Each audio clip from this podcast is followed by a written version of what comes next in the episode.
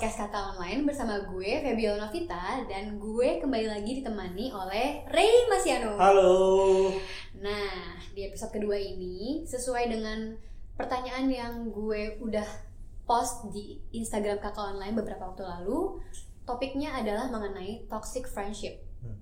Jadi sebelumnya gue mau berterima kasih untuk teman-teman yang sudah share pengalaman kalian mengenai toxic friendship dan berdasarkan apa ya cerita dari teman-teman, gue mau nanya dulu deh Ray. Hmm. Menurut lo toxic friendship tuh seperti apa sih? Karena nih ada dari Put Nadia, dia nanya sebenarnya nggak pengen curhat kak, cuma menurut kakak toxic friendship tuh yang gimana? Oh, oke. Halo, Put Nadia, apa kabar? Ya, terus dijawab baik. Baik ya. Jadi kalau gue artikan sih sesuai dengan katanya aja ya, toxic friendship adalah pertemanan yang beracun. Jadi dalam hal ini adalah pertemanan yang uh, apa memiliki efek negatif ke kita, Hmm. memiliki efek negatif ke kita, tapi kita kita nggak tahu gitu. Oh kita nggak sadar. kita nggak sadar kalau itu uh, punya efek negatif gitu. ya. Misalnya ngerugiin kita, Hmm. tapi salah satu pihak lainnya teman kita itu Diuntungkan. banget kayak gitu jadi akhirnya kita sendiri jadi nggak nyaman jadi nggak berkembang Ngedumel Ya, dalam hati. ngedumel ngebatin ya kan Iya iya iya. Eh, bi- bikin konflik gitu ya bikin drama jadi heboh jadi berantem lah sama teman mungkin gitu depan Iya, iya, depannya iya, kayak iya, gitu iya. atau konflik sama diri sendiri kayak tadi ya jadi kayak ngebatin Ngebatin. kayak gitu sih Oke, Hmm. berdasarkan dari pengertian tersebut, C, jadi baku dan juga cerita dari teman-teman online, gue akhirnya bikin 7 poin mengenai ciri-ciri teman toksik. wah Doraemon ciri-ciri teman toksik. gitu ya Gak tau gue lupa. Oh, teret teret. Oh iya iya. Oh my god, udah lama banget. Oke. Yang pertama adalah menghambat perkembangan diri. Contohnya? Contohnya itu seperti teman-teman yang kurang paham prioritas. Jadi misalkan kalau masih sekolah atau kuliah nih teman-teman pasti punya teman yang suka ngajak main di saat harusnya belajar Hmm. atau bolos kayak atau nggak les Kalau gue apa. sebaliknya, Apa tuh? teman-teman lain saya ajak belajar. Waduh, Waduh. Anda lulusan terbaik ITB ya dulu ya. belajar dong belajar. Enggak enggak. Iya iya. Jadi kayak ngehambat ya, misalnya mau ujian gitu, terus Iya. malah diajak main kan. Emang Terus digat biasa dikatain kayak ah nggak asik lu kalau mau ikut ya, gitu ya. Nah yang kayak gitu-gitu jadinya kan lu mau nggak mau eh, ikut gitu kan. Jadi Nah, pressure kayak, aduh, Yaudah deh, iya, yaudah main. deh. Main lah sejam-sejam, kira satu hari. main apaan Dota tapi iya hal-hal yang kayak gitu kan orang-orang nggak realize kalau sebenarnya itu toxic hmm.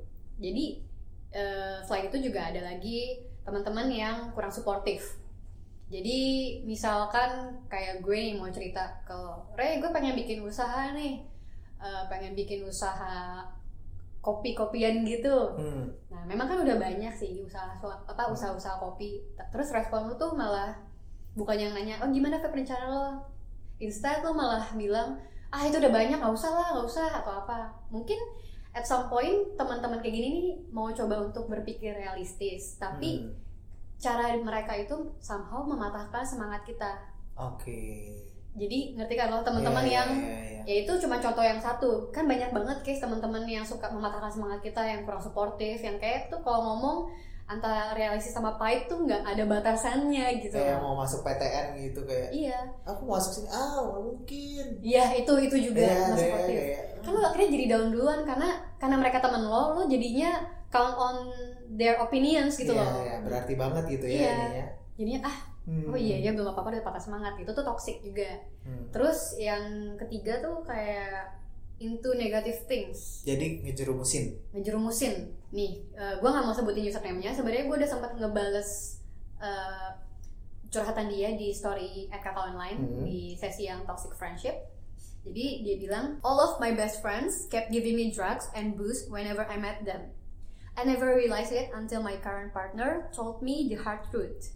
It was hard at first to leave them and I fought with the addiction and their social pressure it was the biggest challenge of my life. Wah jadi dia ya teman-temannya ngedrugs gitu loh. ngecekokin ya? Iya. Dicekokin drugs and booze. Ya, tapi untungnya dia punya partner yang yang inget yang kayak Nggak- tahu iya nggak give up on Ah, give up on her dan kayak ngingetin terus dan akhirnya dia yaudah berjuang nih ngelawan berjuang melawan kecanduan tersebut dan Iya. tekanan sosial. Waduh. Itu kan maksudnya untuk melawan kecanduannya sendiri apa adiktif Adiksi. ya adiksinya itu aja tuh nggak mudah gitu Ah, loh apalagi ditambah Sosial. tekanan sosial iya gitu, Nah, aduh udah gue nyandu dikatain gak asik lagi gue Iya, kayak dan gitu pasti ya kan ketika lo mau melepaskan diri dari jeratan seperti itu kan teman-teman lo pasti bakal tetap narik lo gitu loh. Hmm. Nah, tapi ya gue bangga sih sama dia yang nih yang curhat ini karena dia ya gue assume dia udah melewati Iya, masa-masa ya. ini. Ha. Nah, poin yang kedua eh, tanda-tanda teman yang toksik adalah bully. Hmm, teman yang suka ngebully Yes. kalau gue sukanya nasi kebuli I saw that coming. Kayak otak kita tuh ya. udah mulai sinkron gitu deh. Iya, iya. Jadi secara verbal maupun non verbal gitu loh bulinya. Hmm. Jadi kalau misalkan yang verbal tuh kadang suka ngata-ngatain. Ya gue nggak tahu sih kadang pertemanan orang-orang itu kan suka beda-beda ya eh, tingkat toleransinya. Iya. Misalkan lo mau ngatain yang udah parah banget pun teman lo bisa nggak baper. Tapi who knows? Apalagi kalau misalkan itu udah menyangkut kayak body shaming, ya nggak sih? Hmm. Kayak, weh mana nih si gendut, mana nih si gentong, atau mana nih si triplek gitu kan? Hmm. Kayak mereka temenan sama beda mati apa gimana sih? ternyata emang bener KTP-nya namanya triplek gitu ya nggak ada ya tapi intinya eh, kita kan nggak tahu ya apakah benar-benar kayak Mereka eh, fine with that or itu ngaruh seberapa besar sih gitu jadi kalau udah banyak banget bulinya ya itu patut dicurigai sih wah ini nggak bener nih sama gitu. curhatan di teman Hmm. online tuh ada juga yang dibilang katanya kak ini temanku ada yang suka meninggi- meninggikan dirinya sendiri dan merendahkan temannya gitu Hmm. jadi ya gue sih belum pernah sih punya temen yang ya kalau suka meninggi ya ada tapi Hmm. kalau yang ngerendahin gue gitu depan mata enggak karena kalau emang iya waduh udah udah tinggal nama tuh orang. Enggak, tapi ya, ya pasti ada aja lah orang-orang kayak gitu. Nah, itu juga toxic tuh. Jadi bikin self esteem kita juga turun intinya. Hmm. Atau ini kasar secara fisik. Ah, iya, itu juga. Hmm. Misalkan lo ketemu kepala lo ditoyor atau Hmm. apa. Wah, gue paling nggak suka sih maksudnya bercandaan yang pakai fisik. Ya bercanda ya fisik apalagi kepala. Karena Hmm. menurut gue kepala tuh fitrah gitu loh. Jadi nggak boleh asal ditoyor atau apa. Hmm. Even orang tua gue aja tuh nggak pernah noyor noyor kepala gue apalagi kalau teman udah fix tinggal nama part 2 dia tinggal yang ketiga Hmm. ciri-ciri yang ketiga adalah manipulatif jadi ya ini sering terjadilah di kota-kota besar di mana seseorang yang suka memutarbalikan cerita Hmm. dan berujung merusak perspektif kita jadi entah dia ngomongin seseorang atau ngomongin Oh kayak apa kayak adu domba gitu ya? ya Wah, ini adu banyak domba, adu rayu, adu apa lagi? sih. Aduh sakit kepala. Iya, Gitu adu ya. nasib. Adu nasib bisa. Iya, itu ya banyak lah ya. Nah, Jadi kan kadang-kadang kalaupun teman kita cerita, kita nggak bisa langsung take side juga, karena kan Iya. belum tentu cerita dia itu benar. Benar, gitu Jadi ya. kan selalu ada dua sisi dari segala cerita. Gitu. hmm, kayak KKN versi apa? KKN Desa Penari aja ada versi Widya sama versi Nur tau nggak? Iya, iya. Iya kan Iya, kayak gitu ada dua versi. Jadi anda diadu domba oleh penulis KKN Desa Penari. Dan Hmm. teman-teman yang kayak gitu biasanya tidak berpikir panjang untuk Hmm. mengkhianati temannya demi kepentingannya sendiri. Tapi Hmm. eh, gilanya nih Hmm. orang-orang kayak gini tuh at the same time mereka tetap ber apa ya tetap kayak bertindak seperti nggak ada apa-apa Hmm, hebat ya. Iya kayak ini nih eh, at xrhyzz underscore waduh nggak ada dia nggak dia benci huruf vokal sih menurut gue Iya. nih dia bilang dia ngomongin aku padahal aku tahu karena aku lagi pura-pura tidur itu Aduh. lagi gue gue kebayang mungkin kayak dia lagi di kelas kali ya kayak Hmm. tidur terus digomongin sama Ngomongin. temennya kayak ini sinetron Hmm. banget sih Buat XR HYZZ pasti sekarang lagi pura-pura tidur juga kan? Ayo bangun, bangun. bangun kalau Kita nggak ngomongin kamu kalian. bangun Hmm, Kita ngomongin kamu kok, oke? Terus mungkin manipulatif ini bikin kita ini nggak sih jadi kayak nggak nyaman nih sama diri sendiri. oh nggak nyaman Kan. jadi diri sendiri Iya, karena kesannya ada kayak ini temenan tuh gini loh ada tuntutan-tuntutan gitu dari Oh, pertemanan iya. tersebut ngatur gitu ya temen yang ngatur kayak ngatur kita harus lifestyle ya kan nongkrong di mana atau pakai apa gitu hmm. kan oh ada sih kayak ini nih at Anissa Nurul Hasna dia Hmm. bilang teman yang seolah nuntut kita buat pakai brand ini itu kalau Hmm. enggak diomongin itu kan beban banget Ray jadi Hmm. kayak lo dituntut untuk pakai tas apa merek apa atau baju apa atau mungkin nongkrong di tempat-tempat yang fancy sedangkan itu udah di luar di luar kemampuan finansial juga. Hmm. ya nggak sih? Itu kan bikin kita juga jadi nggak nyaman sama diri sendiri. Jadi Iya, kayak iya. teman yang bikin kita ngerasa ada tuntutan-tuntutan sosial kayak gitu. Hmm, kayak misalnya misalnya gue punya tas Heitayo gitu kan gambarnya Heitayo Ya, kenapa? Pertanyaan gue sih kenapa lo pakai tas Tayo? Umur lo ini kan buat contoh buat contoh gitu. Terus kayak teman-teman gue kayak tasnya apa benten. Ya kan? Terus gue dikatain gitu "Uh, Re tasnya tasnya Hitayo uh," gitu. Eh, next poin keempat tidak tulus. Hmm. Berarti? Glenn. Atau Afgan? Atau siapa? Siapa lagi sih penyanyi penyanyi pria zaman sekarang? Gue Eh, ini Randy Pandugo. Oh iya aduh itu Randy Pandeglang ya jangan dong Hai Kak Randy siapa tahu dia denger ya Eh. masih ingat aku nggak lo gitu fan girling itu ya jadi datang eh, kalau ada perlunya aja ya, kan tidak tulus gitu. Hmm. Ini kayak Ed Fernandes 87 Dia bilang punya temen tapi kalau kontak ada perlunya aja Giliran gak dibantu malah dijelekin di belakang Waduh. Gimana dong? Ayo, lucu sih lucu sih Kayak maksa banget Aduh. gitu ya Tapi ada ya Rey? Lu pernah gak ngalamin kayak gitu? ada sih ada sih kayak kalau dia butuh cepet balesnya gitu kan kayak Iya. Belum dibales udah ngebales lagi gitu kadang-kadang ya kan? Udah lah biar Tuhan aja yang bales kayak gitu giliran kitanya yang butuh wah dua malam balesnya. Mending dua malam. Tiga? Dua, dua, dua purnama. Waduh ya. jangan jangan. Apakah aku rangga? apalagi kadang-kadang suka maksa gitu eh kan lo temen gue gitu Oh iya, kayak perhitungan juga gak sih? gua Kayak dong, gue kan iya. suka bantuin lo, lo gak bantuin gue gitu-gitu Hmm. Maksa sih jatuhnya Kan kalau pertemanan yang normal kan Segala interaksi tuh terjadi dengan ketulusan Hmm. Lo mau bantuin dia, ya lo tanpa dipaksa lo pasti bantuin gitu kan Tanpa Hmm. harus dipaksa-paksa Mungkin kalau sekali dua kali gak apa-apa lah Ren Karena kan kita juga mungkin pernah ada di posisi yang kepepet banget atau Iya. apa dan itu kita bisa maklumin. Cuman kalau misalkan kejadian ini tuh berulang-ulang terus atau selalu kayak gitu mungkin lo harus reconsider pertemanan lo. Karena jadinya kayak ini parasitisme nih simbiosis parasitisme gitu. Ya nggak sih? iya iya iya. Jadi bukan mutualisme tapi parasitisme gitu. Jadi ya mulai dipikirkan lah. Hmm. terus berikutnya adalah cirinya adalah egois egois egois ya most of the time pasti maunya didengarkan tapi jarang mendengarkan gitu Hmm. pokoknya pendapat dia tuh yang selalu harus diturutin Hmm.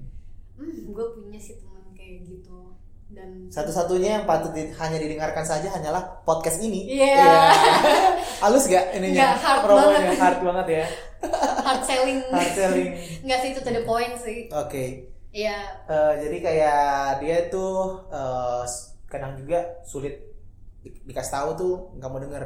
Oh, kepala batu lah ya? Kepala batu gitu sulit sulit mendengarkan dan menerima kritik. Oh kalau dilawan sama kepala kertas menang sih biasanya. Atau kepala charger. Ya males banget. Dan biasanya kayak gini-gini tuh merasa paling benar dan paling hebat dalam segala aspek. Wah. Ya mungkin kita punya sih temen juga yang apa ya koki gitu yang yang suka sombong tapi masak sebenarnya dong, baik. suka masak. Enggak itu Koki. aduh ini nih susahnya punya temen yang tuvelnya nggak seberapa nih. Nggak nggak sorry. Tuvel saya 4 koma. Barusan gue toxic ya kayak gitu? Eh, apa ya? Teman-teman kayak gini tuh mungkin sebenarnya dasarnya mereka baik. Hmm. ya kayak tadi kayak yang soal tidak tulus juga. Paling kalau sesekali nggak apa-apa. Tapi kalau mereka tuh yang ini udah bukan dalam konteks bercanda lagi udah bukan dalam konteks lucu-lucuan lagi menurut gue udah ganggu sih egoisnya karena kan yang namanya hidup di negara demokrasi Hmm. kita tuh harus mendengarkan pendapat semuanya Waduh, benar semua sekali. aspirasi harus ditampung Terima kasih Bu Feby dari fraksi apa? dari fraksi Podcast Kakak Online. Mulus ya. PKO PKO. podcast kakak online nah next Ray yang poin keenam Hmm, poin keenam adalah posesif. Jadi dia nggak suka kalau misalnya main sama teman lain, teman Nggak, baru bukan. misalnya. Tem nggak suka kalau temennya main sama Oh iya, lain temen iya. Nggak suka mah nggak usah temenan dong. Iya, nggak Iya, suka iya. kalau temennya main sama teman lain selain dia, kecuali teman baru gitu kayak bete gitu. Ini apa sih? Ah, temannya kamu cuma boleh main sama kita gitu. kamu mainnya sama aku aja gak boleh sama yang lain gitu ya kalau enggak langsung Kalau anda masih umur 2, umur 3 dua. masih wajar gitu kan? Kadang-kadang gitu ya. iya sih. Cuman kalau anda udah kepala dua, tapi enggak umur sekarang nggak ngaruh sih. Even lo udah 20 something masih ada aja Ray Iya. yang eh dia punya teman apa punya teman di circle lain langsung kayak aduh kok mainnya sama yang ini Hmm. ya gue pun juga pernah gue gue nggak mau apa ya nggak mau naif tapi gue pun juga pernah ada di posisi cemburu juga kayak gitu Hmm. tapi as time goes by cie gue paham ternyata zaman sekarang tuh pertemanan udah makin kompleks jadi circle orang tuh juga udah makin banyak Hmm. lo pun juga pasti punya circle pertemanan kayak ini teman-teman kuliah gue ini teman-teman kantor Iya, iya. gue ini teman-teman main gue ini teman ASFM gue ASMM.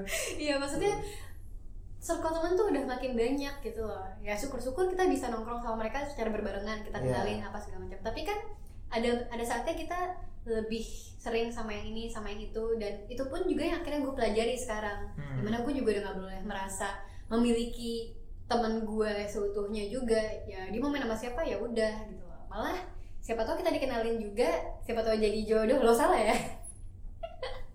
Ya maksudnya itu kan juga jadi ngebuka chance kita buat memperluas koneksi Benar. juga nggak boleh lah kita membatasi teman-teman kita main sama Betul. siapa gitu Yang terakhir adalah drama. Jadi teman-teman yang suka mendrama drama dramatisir keadaan, temenan tuh isinya Drama kan dia doang. drama dia dong gitu kan ada ya. ada banget Hmm. gue sampai suka kehabisan akal atau kehabisan respon ketika ada teman-teman gue yang kayaknya tuh masalahnya tuh banyak banget setiap setiap detail apa detail hidup dia tuh kayaknya dijadiin drama semua Hmm. ada kejadian apa didramatisir ada kejadian ini didramatisir overthinking and so on jadinya tuh Lama-lama gue pengen gue bawa ke PBB tuh. Diselesaikan bareng-bareng aja se- sekelompok negara gitu ya. iya dan apa ya jadinya tuh nyedot energi kita juga Hmm. Terlebih kalau misalnya ini masalahnya berulang. oh iya itu Kayak misalnya gue udah bilang, eh udah dibilangin ini, terus kejadian lagi gitu Iya. kan. Aduh, banyak sih biasanya yang berkaitan sama pacar-pacarnya gitu ya. gitu ya Rea Aduh, gue udah ini balikan lagi nih. Hah? kan gue udah bilangin Kapan putusnya kok udah balikan lagi gitu. Kadang ada yang gitu. lu ngupdate di story kalau putus kayak thanks for everything Iya kan, don't cry because siapa it's ya? over. But apa? Cry be- because it happened. Pokoknya cry aja lah. eh bukan ya apa sih? nggak tahu gue Kalau gue gue gitu sih. gue jarang gue jarang apa gue jarang browsing Oh. quotes di Pinterest Kok tahu tapi? Eh, kan itu template-template perpisahan cuy Oh, Oke, gitu ya. Jadi negatif Oh. vibes lah teman-teman yang Hmm. drama itu kayak bukan berarti kita nggak boleh ngedengerin mereka kalau ada masalah gitu. Cuman kalau misalnya pertemanannya didominasi cuma ngebahas drama, ngedengerin drama, apalagi yang berulang-berulang kayak gitu ya, ya itu capek capek sih. Iya intinya gitulah. Tadi Hmm. ada ciri-ciri teman yang toksik. Jadi yang pertama kan tadi menghambat perkembangan diri, terus suka bully, terus manipulatif, tidak tulus, egois, posesif, dan yang terakhir drama. Nah dari ciri-ciri teman-teman seperti ini, ada nggak sih Re? Menurut lo solusi-solusi yang tepat mungkin ya dari hal yang paling sederhana lah yang bisa kita lakukan untuk menghadapi situasi seperti ini. Hmm, jadi berasa pakar kalau di ngomongin gitu ya. Lo S3 pertikaian kan? Jadi kalau menurut gue pribadi ya, ini eh, mungkin benar mungkin salah juga. Eh, pertama lebih baik kita ngomong dulu, kita speak up. Hmm, iya. Kita omongin benar-benar masalahnya, jelasin sejelas-jelasnya, duduk bareng gitu ya, Sambil ngopi. sambil Terus ngopi. dengerin drama dia lagi lah. Pokoknya kita carilah solusinya gitu kan. Ini kan intinya kita kan akan mau tetap mau mempertahankan teman lah ya. Pasti kan tetap Iya. nggak akan mau kita memutus apa hubungan Tali silaturahmi. silaturahmi gitu cile gitu ya ya memang sih kesannya kayak simple ya ya udah Kesannya ngomongin simple. aja Hmm. tapi kan karakter mungkin susah tuh ini mungkin kadang-kadang susah Mm-mm. kayak mengambil langkah ini mungkin susah kadang-kadang juga kita jadi segan atau jadinya mengurungkan niat gitu kan Apalagi kalau karakter temen lo yang egois kayak tadi kita sebutin ya, Hmm. yang kayak susah untuk menerima omongan orang lain ya, Hmm. ya itu emang challenge-nya. Tapi ya mau ngapain lagi kalau misalkan untuk menyelesaikan masalah. Justru kalau emang lo bener-bener care sama temen lo, lo ngomong. Iya. Ngomong di depannya, jangan di belakang atau di samping atau di sisi barat daya, tenggara. atau kalau mungkin nggak ini ngomong bisa cara lain kirim surat. Atau lewat podcast ini mungkin atau lewat mading, teman. Mading lewat sekolah. mading sekolah misalnya. Atau itu deh apa, kayak baliho. iya cetak di baliho gitu. Jadi kayak lu bilang ke temannya eh kamu lewat jalan ini ya. Aku ada Gua sesuatu. ada sesuatu buat kamu. Lihat balihonya ya tapi cuma hari ini doang nih cepet besok dong. Ini mahal soalnya masaknya. Kayak gitu ya misalnya ya Ya, misalnya. intinya speak up lah ya. Ini speak up. Tapi Ray kalau misalkan nggak ngaruh juga gitu malah setelah speak up dia antara cuek bebek atau malah makin menjauh dari lo atau makin jadi tuh ke, ke- apa namanya kelakuannya? Kalau masih kayak gitu gue saranin eh, ini aja ambil jaga jarak aja. Berapa kilometer? Empat cepat lagi jawabnya enggak ya maksudnya jaga jarak ini eh, mengurangi komunikasi mengurangi intensitas bertemu kayak gitu sih iya sih biasanya kadang-kadang kalau udah mulai jaga jarak gitu baru ngerasa ya orang Iya, ini kenapa sih? Kenapa sih? Dengan mungkin dengan kita jaga jarak itu jadi terbuka ruang komunikasi gitu ya. Terbuka lagi eh, dia Pertama jadi terbuka mendengar. pikiran dia dulu Iya, lah. terbuka pikiran dan dia mungkin harapannya mau dengerin kita gitu. Oh, ada apa sih? Sama bikin dia ngerasa kehilangan dulu ya karena Iya, kan iya. orang-orang zaman sekarang kan eh, apa namanya never realize what they had until it's until it's Iya, gone iya, gitu kayak- Cia. Pasir tuh kalau digenggam itu lah kuat-kuat gitu. ya, ya, maksudnya ya itu ada benarnya cuman ya. Iya. Eh, jadi apa? Misalnya kayak ada teman misalnya begitu jauhin dia akhirnya sadar eh Kok dia beda sama gue ya? Ray. Apakah gue melakukan sesuatu? Terus kalau misalkan dua cara tadi nggak mempan gitu, Hmm. speak up nggak mempan, jaga jarak juga nggak sadar, apakah kita harus menghipnotis dia? Enggak, kita melibatkan Kementerian Sosial. enggak, enggak, enggak. Kementerian Sosial itu apa? Enggak, eh, intinya kalau udah dua cara itu nggak efektif juga atau nggak ada ininya juga, eh, menurut gue kita nggak ada salahnya untuk ganti teman. Ganti teman ya, Hmm, ganti teman. ganti teman, ganti presiden. Ganti pacar. Waduh. Punya pacar harus lebih baik, ya gitu. Hmm, punya teman juga Harus kalau lebih mau ganti, baik, iya benar. lebih baik Eh, jadi kayak gue mau nekanin sih kayak jangan sampai eh, jangan takut untuk kehilangan temen misalkan yang- kayak ah gue udah temenan lama nih Iya. gitu. Hmm. sayang lah kalau misalkan gara-gara satu hal ini jadi Hmm. udah kalau misalnya emang pertemanan kalian toksik ya jangan ragu untuk ninggalin sih. Betul. Karena yang rugi akan kalian sendiri gitu. Hmm. gitu kalau masih tetap stay atau tetap eh, bertahan dan gak ada perubahan ya itu pasti akan berefek negatif ke kalian sendiri. Dalam jangka panjang lagi ya? Dalam jangka panjang gitu Hmm. mungkin. Dan pasti di di luar sana eh, masih banyak. di mas- masih banyak. Kita sekarang lagi ngomong ini di luar juga masih banyak. Masih banyak apa nih? Yang lagi ngantri. Oh iya. Kelihatan nggak? Takut saya ya? kita udah tinggal berdua di lantai ini cuy.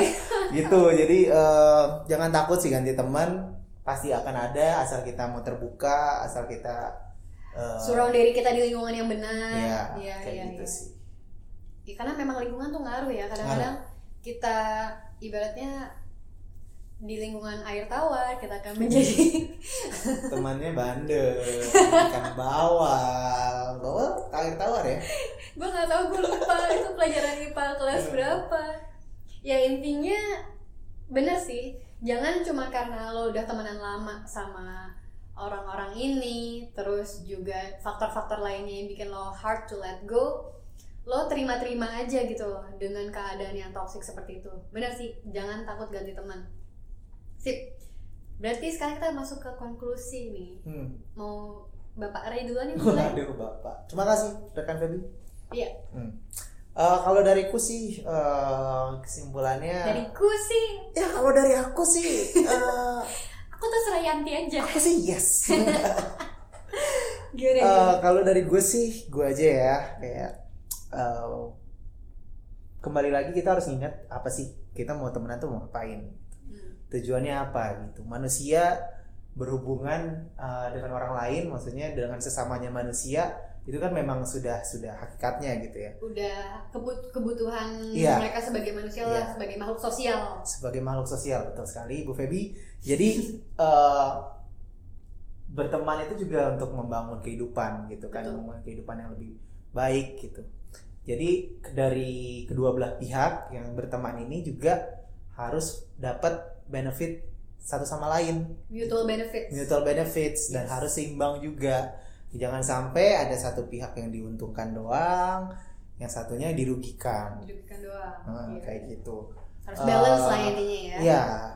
Jadi dievaluasi lah positif negatifnya dari pertemanan kalian, apa yang bisa diimprove, apa yang bisa dikurangin negatifnya, dikurangin kayak gitu. Dan intinya kalau mau temenan harus jadi bikin kita lebih baik gitu. Jadi pribadi yang lebih baik, lebih sukses, lebih sehat. Yep. Ya kan kayak lu ulang tahun biasanya diucapin apa sih? Ya kan? Panjang umur saya selalu. panjang umur sehat selalu sukses bahagia gitu kan Iya. jadi kalau temen lu ngucapin ulang tahun bilang wishnya kayak gitu cuman nyatanya dia nggak membantu lu untuk jadi lebih sukses lebih bahagia lebih sehat men lu harus mikir-mikir ulang ya nggak sih Iya, sehat dari sini bukan cuma sehat fisik ya, tapi sehat mental sehat ya. mental juga Iya. kayak gitu sih Gue setuju banget. Udah selesai kalau gitu ya. ya selamat ulang tahun nggak ada bukan Selamat ulang tahun. Iya, silakan kalau dari Feby apa Kalau dari gue sih, ya memang dalam hubungan pertemanan pasti adalah momen-momennya di mana kita mungkin secara tidak sadar atau tidak sengaja menyinggung atau mungkin menyakiti satu sama lain. Ya kalau memang porsinya masih tepat, ya karena memang tidak sengaja atau sesekali, jadi bukan hal yang berulang-ulang terus, ya it's okay lah gitu loh. Tapi one thing for sure, real friends never use each other.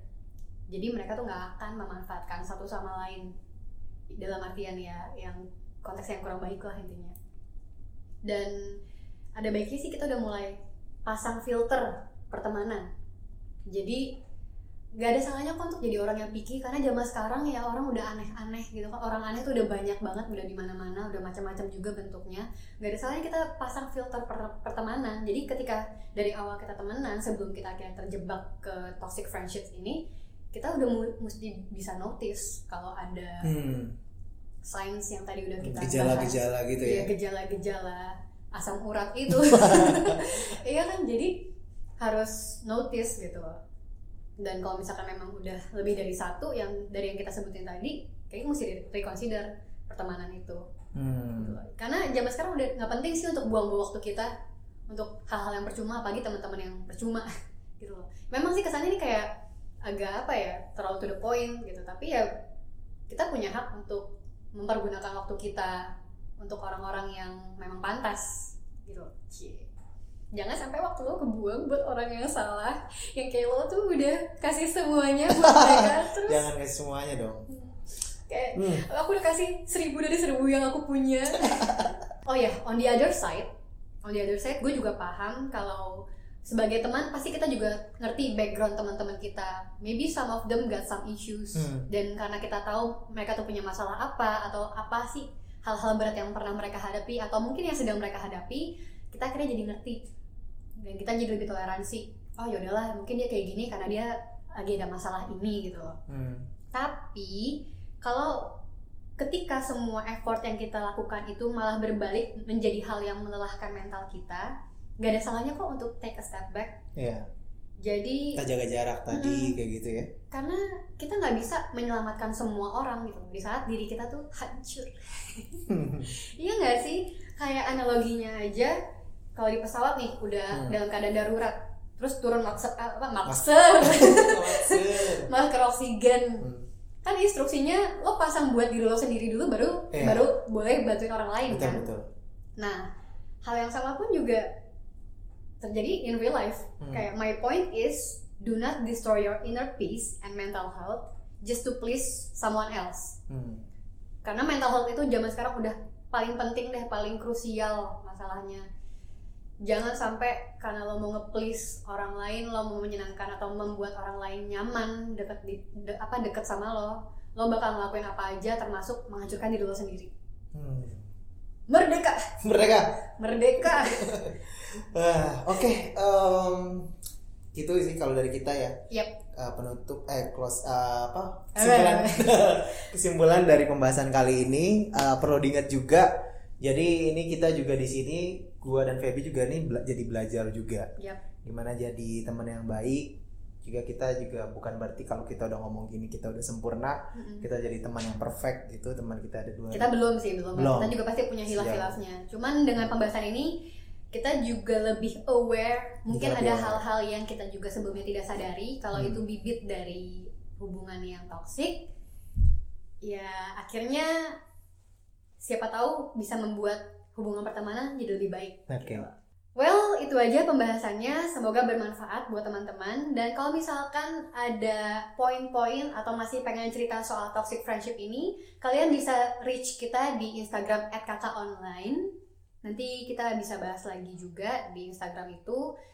Dan untuk episode ketiganya, tunggu aja di podcast, aja. eh di podcast di Instagram kakak Instagram, online. oke. Nanti akan kita publish eh, topiknya apa Jangan lupa juga follow eh, Spotify, dan juga Instagram Instagram online. Online. Karena kalau nggak follow, ya nggak tahu. Nggak tahu, ntar Nggak tahu ada info apa. di share juga ke teman-teman kalian, Hmm. saudara, teman sekolah, teman kerja, teman kuliah, eh, teman apa pun, Temannya mantan, Eh, temannya mantan, adik-adean, kakak-kakaan, ada ketemu gede. iya kayak gitu. Pokoknya di share aja, terus ikutin kita di Instagram dan Spotify. Yes, pokoknya kalau kalian punya ide-ide untuk topik-topik pembahasan apa pun, feel free to share. Dan sekali lagi terima kasih udah menyimak. Sampai ketemu di episode ketiga. Gue Feby. Gue Ray, Bye-bye. bye.